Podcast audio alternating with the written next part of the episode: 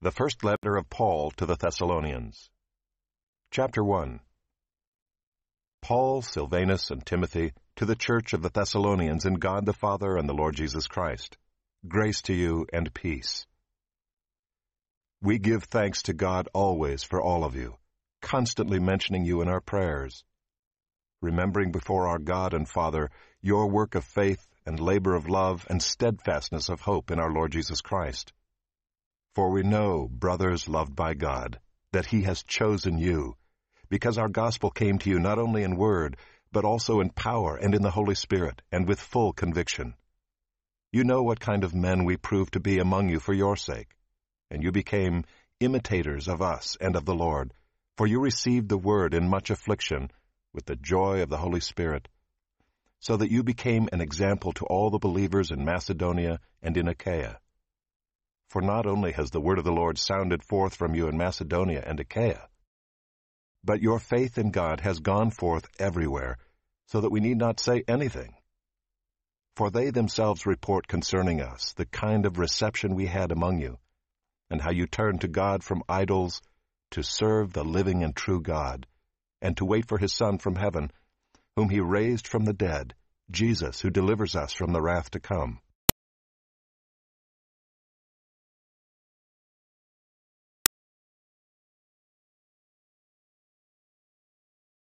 The First Epistle to the Thessalonians. Introduction. This letter, more than any other of Paul's, is characterized by simplicity, gentleness, and affection. Here there is no controversy. W. Graham Scroggie. one. Unique place in the canon. The first book by any famous author is usually highly prized as indicating earliest emphasis and gift of communication. First Thessalonians may well be Paul's first inspired letter. The amazing amount of Christian teaching that the apostle was able to fit into his short stay at Thessalonica is clearly indicated by the many doctrines he discusses as already known by the Thessalonians. Today the rapture and second advent of our Lord are widely believed and looked for by evangelical Christians. This was not always so. The revival of interest in this doctrine, especially through the writings of the early brethren in Great Britain, eighteen twenty-five to eighteen fifty, was largely based on First Thessalonians. Without this short letter we would be terribly deprived in our understanding of the various aspects of Christ's return. two. Authorship. That First Thessalonians is an authentic Pauline letter is denied by virtually no Bible scholars. The support for this is sufficient, as J. E. Frame says, unless one is prepared to assert that Paul never lived or that no letter from him has survived. External evidence that Paul is the author is found in Polycarp, Ignatius, and Justin, as well as the Marcionite Canon and the Muratorian canon, early lists of Christian scriptures, one heretical and one orthodox. Internal evidence is the use of Pauline vocabulary and style, and the outlook of a tender-hearted, spiritual father. The historical allusions coincide with Acts. Both in one verse one and two verse eighteen the writer calls himself Paul. three. Date. First Thessalonians was written from Corinth during Paul's eighteen-month stay there, not long after Timothy came to Paul, First Thessalonians three verse six, two verse seventeen. Since Gallio, Acts eighteen, is believed to have arrived as proconsul in the early summer of A D fifty-one, Paul must have gone there in early fifty and written First Thessalonians soon after. Nearly all scholars date the book in the early fifties, and it is probably safe to date the letter more precisely in A D fifty or fifty-one, only twenty years after our Lord's ascension. four. Background and themes. It was during Paul's second missionary journey that the light of the gospel first broke in on the darkness of Thessalonica, Acts seventeen verses one to ten. After Paul and Silas had been released from jail in Philippi, they traveled to Thessalonica via Amphipolis and Apollonia. Thessalonica at that time was a strategic city, both commercially and politically. True to form, Paul went to the Jewish synagogue and showed from the O T that the Messiah had to suffer and rise from the dead. He then went on to declare that Jesus of Nazareth was the promised Messiah. That lasted for three Saturdays. Some of the Jews were convinced and took their place with Paul and Silas as Christian believers. Also, many of the Greek proselytes and quite a few of the leading women of the city were converted. Then the backlash started. Those Jews who did not believe rounded up some of the hoodlums from the marketplace, incited a riot, and besieged the house of Jason, where Paul and Silas had been staying. When they didn't find the preachers in the house, they dragged Jason and some of the other believers before the city rulers, politarchs, accusing them of having turned the world upside down. It was an unintended compliment. Then they charged the Christians with plotting to overthrow Caesar by promoting another king named Jesus. The politarchs were troubled. They required Jason and his colleagues to post bail, probably adding strict orders for his guests to get out of town. Then Jason and the others were released. The Christian brethren in Thessalonica decided that it would be wise for the preachers to leave town, so they sent them by night to Berea. The remarkable thing is that when Paul and Silas departed, they left behind a congregation of believers who were instructed in the doctrines of the faith and who were unmoved by the persecution they endured. It would be easy to conclude from Acts seventeen verse two that Paul and his companions were in Thessalonica for only three Sabbaths. However, that may have been only the duration of their teaching ministry in the synagogue. Paul and his team may have spent as long as three months in the city. The apostles' letters to them show that the Thessalonians had a broad acquaintance with Christian doctrine, and they could scarcely have received this in three or four weeks. From Berea, Paul went to Athens, Acts seventeen verse fifteen. There he heard that the believers in Thessalonica were being persecuted. He tried to visit them, but Satan hindered, First Thessalonians two verses seventeen and eighteen, so he sent Timothy to them, three verses one, two. Timothy brought back a report that was, on the whole, encouraging, three verses six to eight, and this prompted the apostle to write this letter. In it, he defends his ministry against slanderous attacks, he calls for separation from the prevailing immorality of that culture, he corrects misapprehensions about those who had died in Christ, he rebukes those who had quit working in view of Christ's coming, and he urges the saints to respect their spiritual leaders. One of the most important themes of First Thessalonians is the return of the Lord Jesus. It is mentioned at least once in each of the five chapters. G. R. Harding would put these references together and came up with the following excellent synopsis.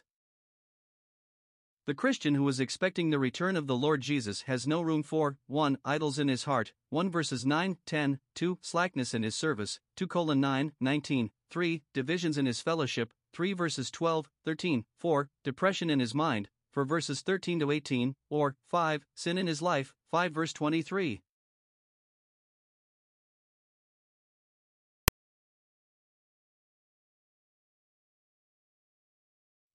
First Thessalonians chapter one.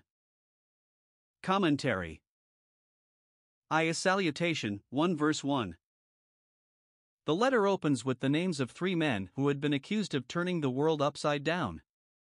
The charge was intended as a slander, it was actually a tribute. Paul was the author of the epistle. Silvanus and Timothy were traveling with him at the time, so he included their names.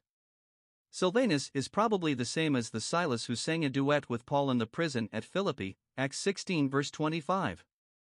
Timothy is the young brother from Lystra who had joined Paul just before the trip to Thessalonica, Acts sixteen verse one. The letter was written to the Church of the Thessalonians in God the Father and the Lord Jesus Christ. The word we translate as church was used at that time to describe any kind of an assembly, so Paul wants to make it clear that this is not a heathen assembly but one that is related to God as Father and to Jesus Christ as Lord. The greeting grace and peace embraces the best blessings that anyone could enjoy this side of heaven. Grace is God's undeserved favor in every aspect of our lives.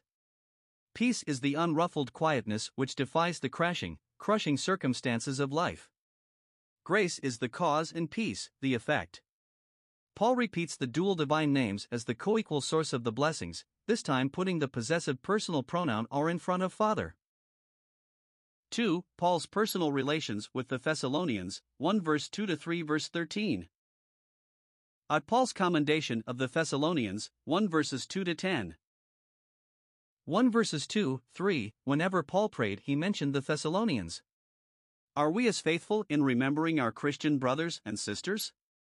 And it was always with thanks that he prayed for them, remembering their work of faith, their labor of love, and their patience of hope. Their work of faith probably refers primarily to their conversion to God. This description of faith as a work reminds us of the time some people asked Jesus, "What shall we do, that we may work the works of God?" Jesus answered them, "This is the work of God, that you believe in him whom he sent." John six verses twenty-eight and twenty-nine. In this sense, faith is an act or deed. But it is not toil by which a man earns merit or in which he can boast. In fact, it is the only work that man can perform without robbing Christ of his glory as Savior and without denying his own status as a helpless sinner. Faith is a non-meritorious work by which the creature acknowledges his Creator and the sinner acknowledges his Savior. The expression work of faith also includes the life of faith which follows conversion. In addition to their work of faith, Paul remembered their labor of love. This speaks of their service for God, motivated by love to the Lord Jesus.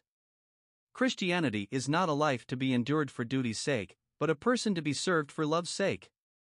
To be his slave is perfect freedom, and love for him makes drudgery divine.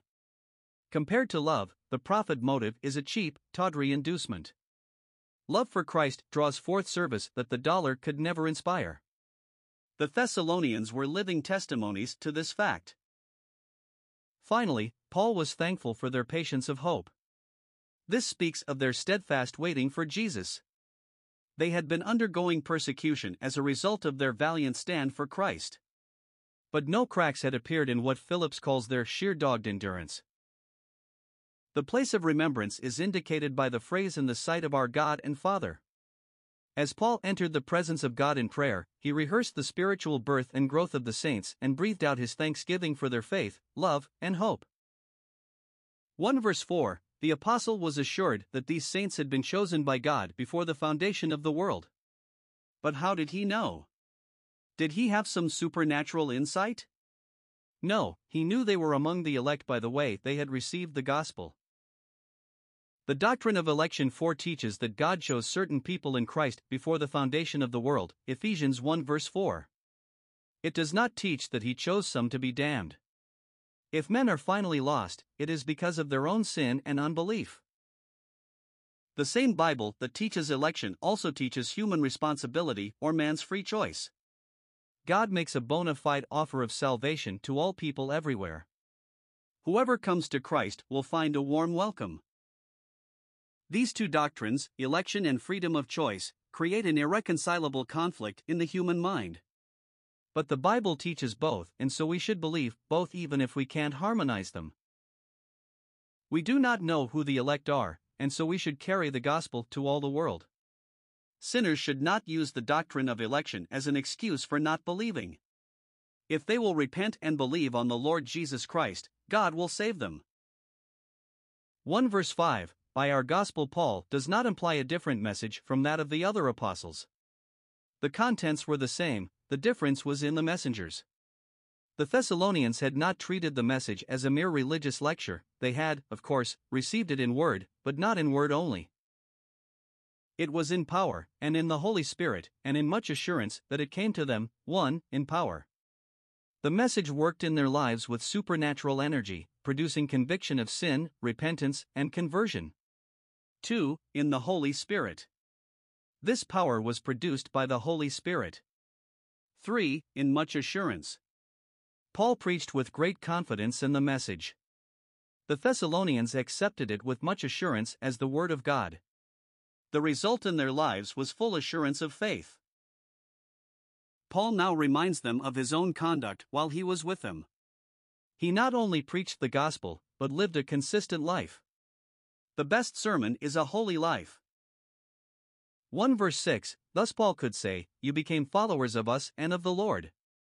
One would have expected him to say "of the Lord and of us," mentioning the Lord first. But here he is giving the order of their experience.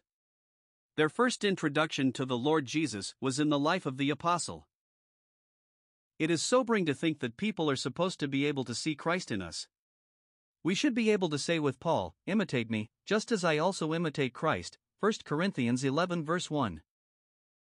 Notice that they received the word with affliction and joy. This is how they had imitated the Lord and the apostles. Externally there was affliction, internally there was joy. It is an unusual combination. For the man of the world, it is impossible to experience joy and affliction simultaneously. To him, sorrow is the opposite of joy. The Christian has a joy of the Holy Spirit that is independent of circumstances. To him, the opposite of joy is sin. The affliction they endured was the persecution which followed their conversion. one verse seven, the Thessalonians became model Christians. First of all, their example of joy in the midst of persecution was an example to believers in Macedonia and Achaia, that is, to all the Christians in Greece. one verse eight, but their testimony didn't stop there. They became reproducing Christians. Like ripples in a pool, the word of the Lord spread out in ever-widening circles, first in Macedonia and Achaia, then in every place. Soon the news of their faith toward God became so widespread that Paul didn't have to speak about it, the people already knew. We are not intended to be termini of our blessings, but channels through which they can flow to others. God shines in our hearts so that the light might shine out to others, Second Corinthians four verse six, J and D translation. If we have really drunk the water of salvation, then rivers of living water will flow forth to those around us, John seven verses thirty-seven and thirty-eight. one verse nine, it was a matter of common conversation that when the apostle and his colleagues went to Thessalonica, they had received a royal welcome. Also, it had become a matter of common knowledge that a startling transformation had taken place in the lives of many people. They had turned to God from their pagan idols and had yielded their will to God as bondslaves. Notice that they turned to God from idols, not from idols to God. It wasn't that they had become fed up with their idols and then decided to give God a chance. No, they turned to God and found Him so satisfying that they dropped their idols. It's that look that melted Peter. It's that face that Stephen saw. It's that heart that wept with Mary. Can alone from idols draw. Let us never lose the sense of thrill and awe that is implicit in this account. Two men go into a heathen city with the word of the Lord. They preach the gospel in the power of the Spirit. The miracle of regeneration takes place. Men and women become so enraptured with the Savior that they abandon their idols. Next, you have a local assembly of believers praising God, living lives of holiness, bravely enduring persecution, and winning others to Christ. Truly, the Lord's service is the Prince of Callings. one verse ten, not only were the Thessalonians serving the living and true God, in contrast to idols which are lifeless and false, but they were waiting for the Lord Jesus. Notice the details of their expectation. one. The person, His Son. two. The place, from heaven. three. The pledge, whom He raised from the dead. four. The precious name, even Jesus. five. The prospect, who delivers us from the wrath to come. Thus we have in verses nine and ten the three aspects of the Thessalonians' experience. Turning, compare work of faith, verse three. Serving, compare labor of love, verse three. Waiting, compare patience of hope, verse three. G. R. Hardingwood analyzes them as follows. Following, looking to God. Serving, looking on the fields. Waiting, looking for Jesus. The Thessalonians were waiting for God's Son from heaven. This implies the possibility of His coming during their lifetime, in fact, at any moment during their lifetime. The imminent return of the Lord Jesus is the Christian's hope. It is found in many passages of the N T, of which the following are a few. Luke twelve verse thirty-six, and you yourselves be like men who wait for their master. Romans eight verse twenty-three, waiting for the adoption, the redemption of our body. First Corinthians eleven verse twenty-six, for as often as you eat this bread and drink this cup, you proclaim the Lord's death till He comes. Second Corinthians five verse two, for in this we groan, earnestly desiring to be clothed with our habitation which is from heaven. Galatians five verse five, for we through the Spirit eagerly wait for the hope of righteousness by faith. Philippians three verse twenty, we also eagerly wait for the Savior, the Lord Jesus Christ. Philippians four verse five, the Lord is at hand. Titus two verse thirteen, looking for the blessed hope and glorious appearing of our great God and Savior Jesus Christ. Hebrews nine verse twenty-eight, to those who eagerly wait for him he will appear a second time, apart from sin, for salvation. James five verses seven to nine, therefore, be patient, brethren, until the coming of the Lord, for the coming of the Lord is at hand, the judge is standing at the door. First Peter four verse seven, but the end of all things is at hand. First John three verse three, and everyone who has this hope in him purifies himself, just as he is pure. Jude twenty-one, looking for the mercy of our Lord Jesus Christ unto eternal life. Revelation three verse eleven, I am coming quickly. twenty-two verse seven, behold, I am coming quickly. twenty-two verse twelve, and behold, I am coming quickly. twenty-two verse twenty, surely, quickly. Amen. Even so, come, Lord Jesus. The Christian knows that he may be required to pass through death, but he also knows that the Lord may come at any moment and that, in that event, he will enter heaven without dying. No prophecy of the Scripture needs to be fulfilled before the coming of Christ for his people. It is the next great event in God's program. We cannot be looking for the Lord's return at any moment if some event or period of time has to intervene. The pre-tribulation rapture position is the only one that permits the believer to look for Christ's coming today.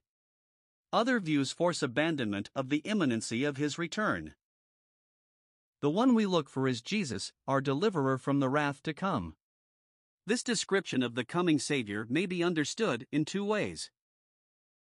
one. He delivers us from the eternal punishment of our sins. On the cross he endured the wrath of God against our sins. Through faith in him, we have the value of his work reckoned to our account. Henceforth there is no condemnation for us, because we are in Christ Jesus, Romans eight verse one. two. But he also delivers us from the coming period of judgment when the wrath of God will be poured out on the world that has rejected his Son.